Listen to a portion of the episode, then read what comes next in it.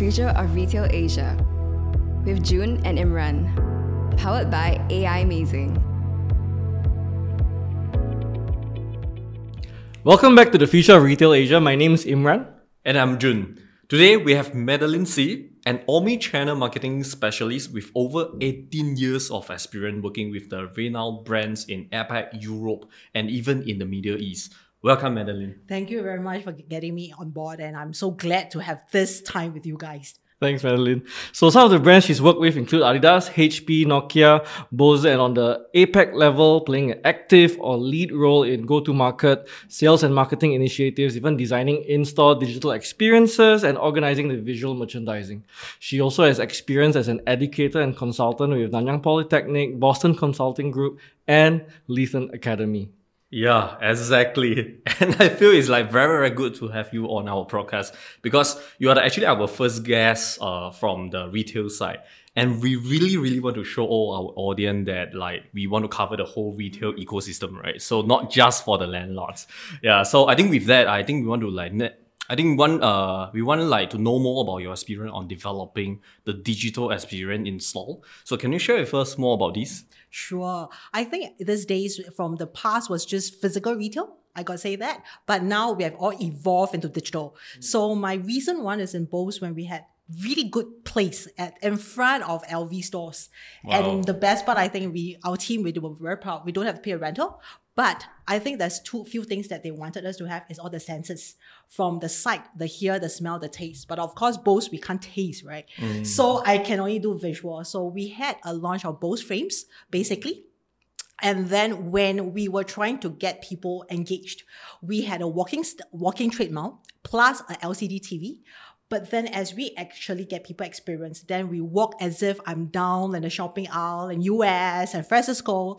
And then how do we enjoy that? And from that, then we get consumers to touch based. It's called on the right hand side, you touch. How do I hear the sound of the frames? How do I actually answer the phone while I'm walking or in the gym? So I think that's the thing that we have envisioned. Um, that's really not local tradition anymore. It's really getting digital. And then from there back end, then we can see people how long they spend in answering those questions that we wanted. Right. So you talk about uh, really engaging consumers with all senses, multiple da- data points, uh, as well as going digital, right? So I think in order for that to really happen, there has to be very clear visibility end to end with data. So as a retail marketer, where where the gaps do you think right now, right? So you say there's a traditional retail marketing and then there's the ideal, and, and where where are these gaps you think that we should be looking at to to, to plug up?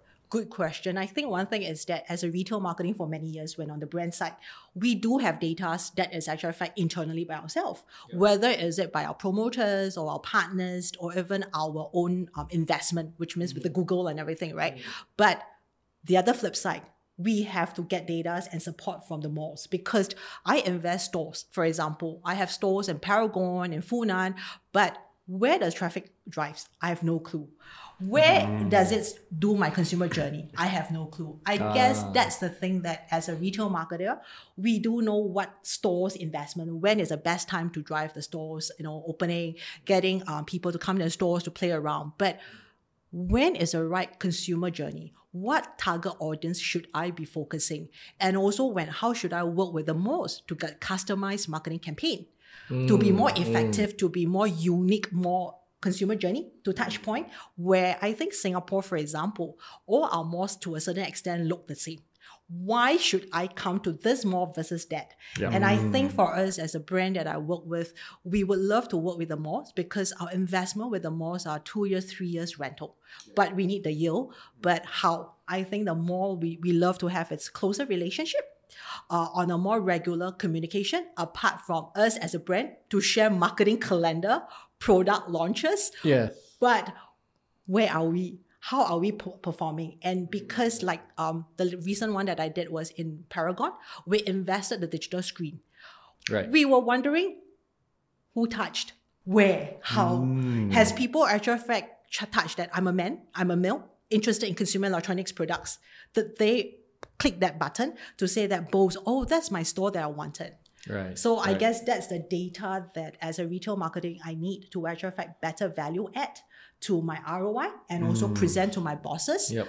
that uh, what should we be doing next. I think this is very interesting. So we talk about omni-channel marketing and we look at the digital side or let's say online side, you would see this kind of data available that we share from the marketplaces like Amazon, Shopee into the retailer, right? So we know, okay, uh, opening hour, peak hour, this is what happened with the marketplace and what happened with your brand and you know, how are we driving the uplift? And I think this would be very interesting if you can transfer that kind of data into the physical space, right? So I think that's what, for example, at Aimazing we do with the mall, right? So we can identify what's the real time hourly trends, you know, how are you comparing to the whole mall, how are you comparing to comparables, uh, maybe together map out the customer journey, which brands are synergistic with Yeah. yours in the mall. I think this would be very interesting. You know, would, would this be something like along the lines of what you are trying to plug in as as a retail marketer, the gap of understanding the transactional data within the mall uh, and the real time nature of it. um, I would say totally it is um, because I think you just now you spot on about the you know the e-com right. So I think the e-com that's where we actually get more data. For example, Yep. that mega campaign. Why we actually fact want to invest a lot during flash sales. We realize like Singapore in the north part, twelve to two a.m. Nobody sleeps. We're like, oh, so that is the data that help us to actually in fact then better do the investment, target the right product, and then yield out whether it's a traffic, whether it's ROI. I think that is something Yeah. that we want this kind of data for the mall to be more relevant. Then I can work closely with the buyers and the mall that what kind of target you want. Whether do you want to have a Christmas purchase during that time, we can work together. Yeah. So that's a very interesting point, right? So what you're saying is if so on an e-commerce marketplace level, we know, for example, from that midnight to 2 a.m. is an open secret in the industry that most of the day's revenue is done in that time. Yep. Right. And if we if we were able to go and to the retailer and say, hey, in the mall, most of the revenue is generated during these few hours, what it's saying is the brands will actually put in more budget. Agree, totally. And I think that we can spot on to the right way of doing. For example, if I have a lot more ladies who shop in the afternoon. So hmm. isn't that my campaign should be more ladies like my Bose um, headphone with a rose gold? That to hmm. drive it, right? And also let's say on weekends, certain afternoon, there's a more couple or family coming. So I should then drive my store people to emphasize on the home entertainment because it's the home thing, right? Hmm. So I think that's how we can then do a value add Yeah. that why your mall is so unique versus people just go to the neighborhood malls as well. I see. Well, I think very interesting. But uh, just just curious, how do you think that the mall management and the retailer can really come together to work uh, more closely? Like just now you give a lot of example already, mm-hmm, right? But mm-hmm. like from there to ensure that we can create a win-win-win, right? Mm-hmm. Retailer, mall, and then especially for the consumer as well. Yeah. I think one thing is that, you know, basically, I think mall are a bit, bit more, to be very frank, they are more probably a bit more traditional or probably they are more conservative. Hmm. They worried that we have this data, we share with somebody else. Hmm. I think that is their reservation, but I think that they've forgotten the other part of the world is that these days everybody bottom line is to get traffic, get their sales, and actual fact rather than currently now the mall is quiet.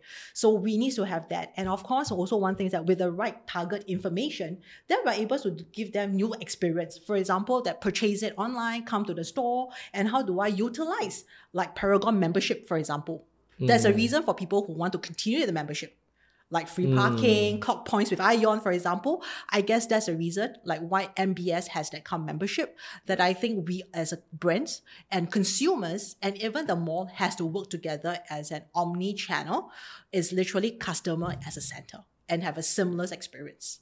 I guess that's how then we have the data, we're able to get the right targeted way to then more unique uh, why I should shop here. People will say, you know, where's the best place to shop? At least my I my remember say, oh, I remember that place is give me unique experience. That's something the data I can get. So I guess that's mm. something as a retail marketer, we need to generate a win-win and actually fact convince the mall that we are not here to be the policeman to tell you what data they are, but for them to actually fact tell us what they have insights and for brand, we can to see what we actually have invested with the agencies, whether it's with Google or whether is it with the TV screens or whatever, or mm. out of the house, what kind of data. Then we can all sit down to map out a more customized or exclusive kind of activities and campaign for the mall itself.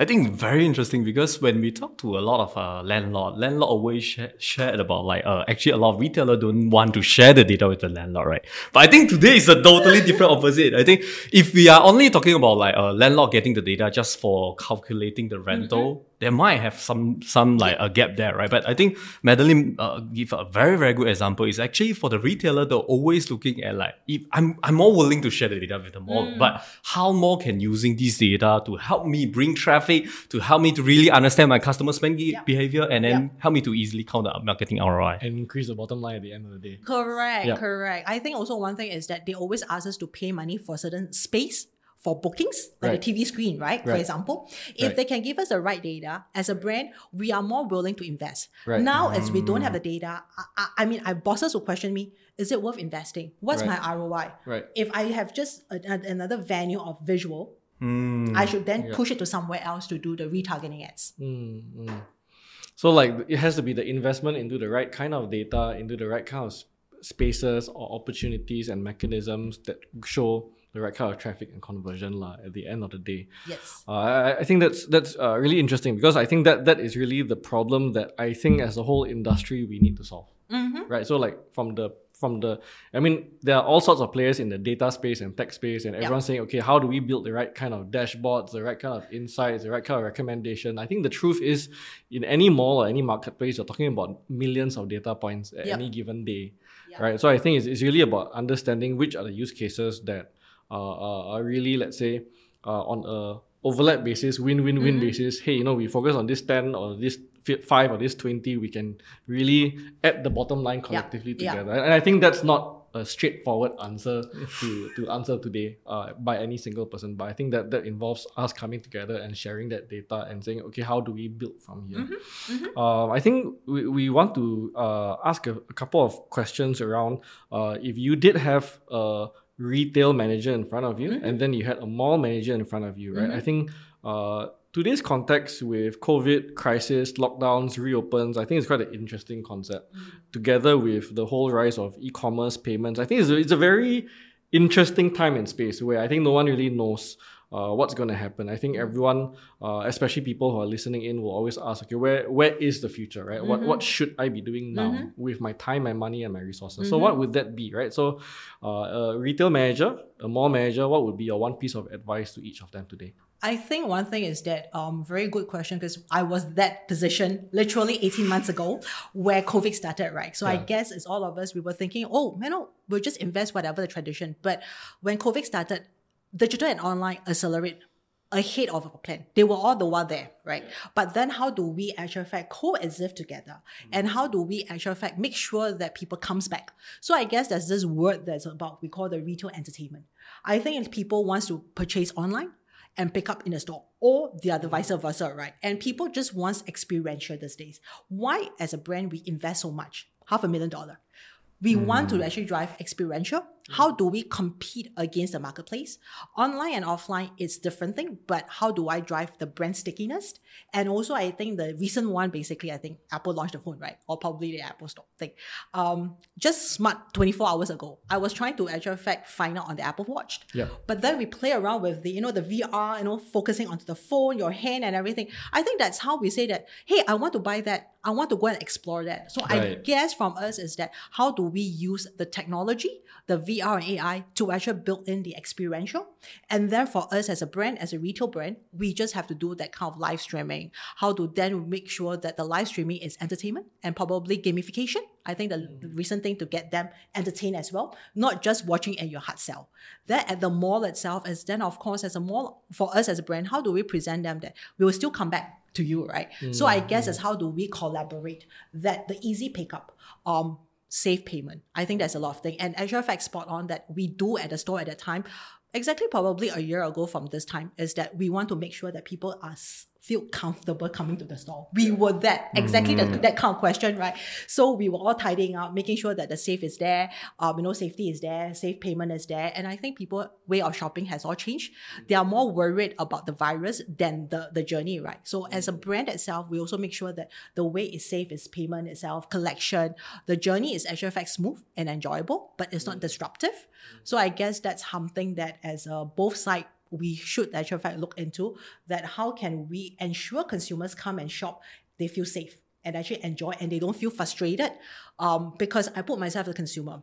At the time when they locked down some of the doors, consumers will get frustrated. How come I walk here, it take me extra 30 minutes to go to the stores? Yeah. Why it was not communicated clearly, right? Yeah. So I guess that's something that if the mall has actually fact demonstrated that we also take care of you, making your, your journey not so frustrated, they could actually in fact use the digital, push it to say that where is my first entrance to come in? Hmm. Because there's a lot of called the retargeting ads that they can work with our brands to actually in fact ensure that people do come to the stores and not frustrated that forget it, I can't find a door, I'll go somewhere else.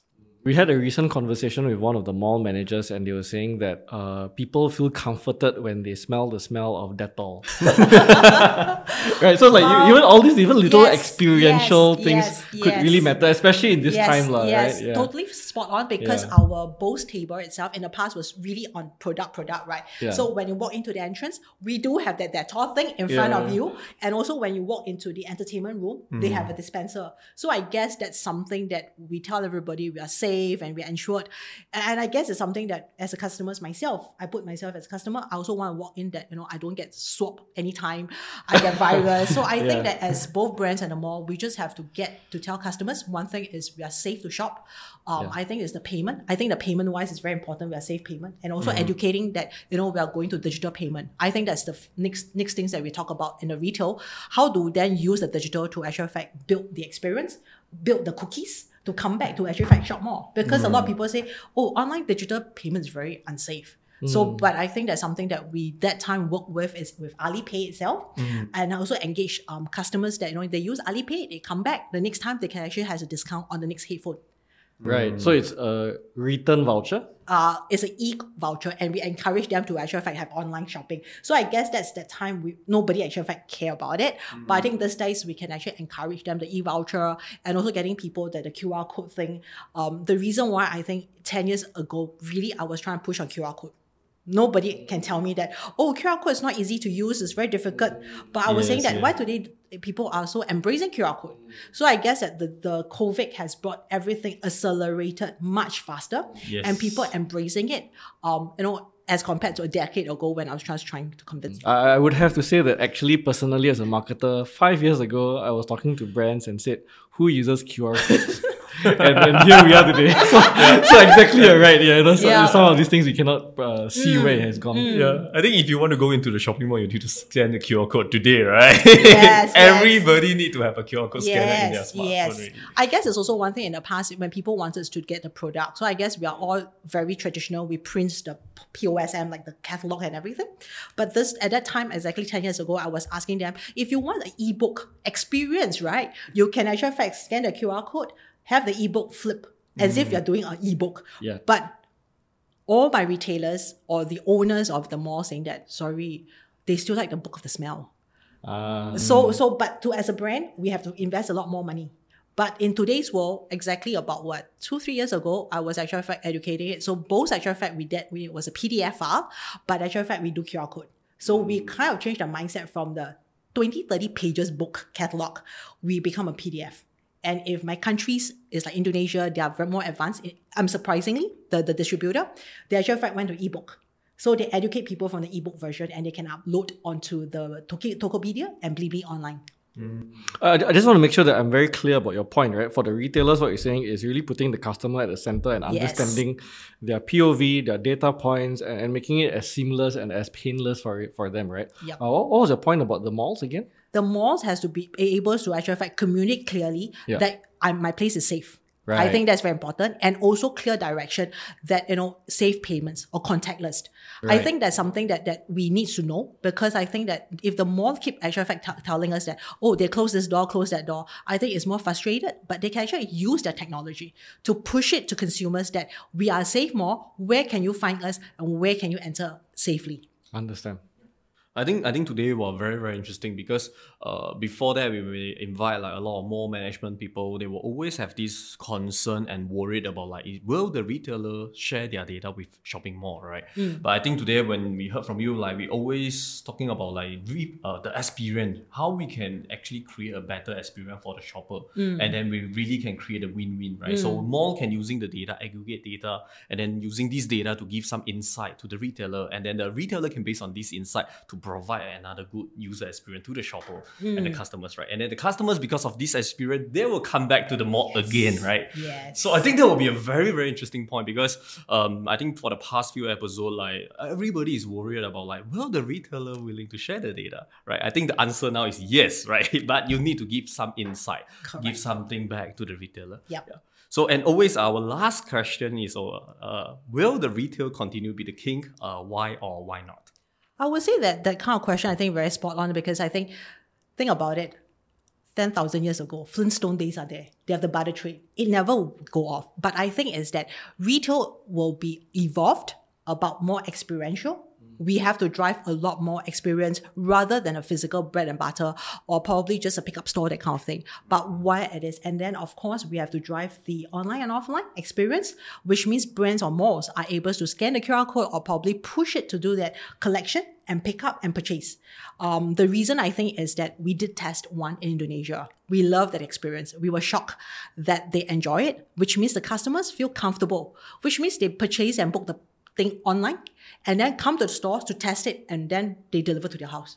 Right. So I guess that's mm. something that we did a test and then, but I think that in this time we should actually fact go beyond it about you know experiential. People cannot come to stores. How do they experience sound? How do they experience the scent? I think there's a lot of times that we do as a lady itself, right? We, we want to buy lipsticks and these days we cannot test anymore, right? How? So I guess it's a little bit of a digital world that I've tested myself that I'm like, oh, my lipstick like that, look this color. So I guess that's how we are enjoying it and we're also embracing it.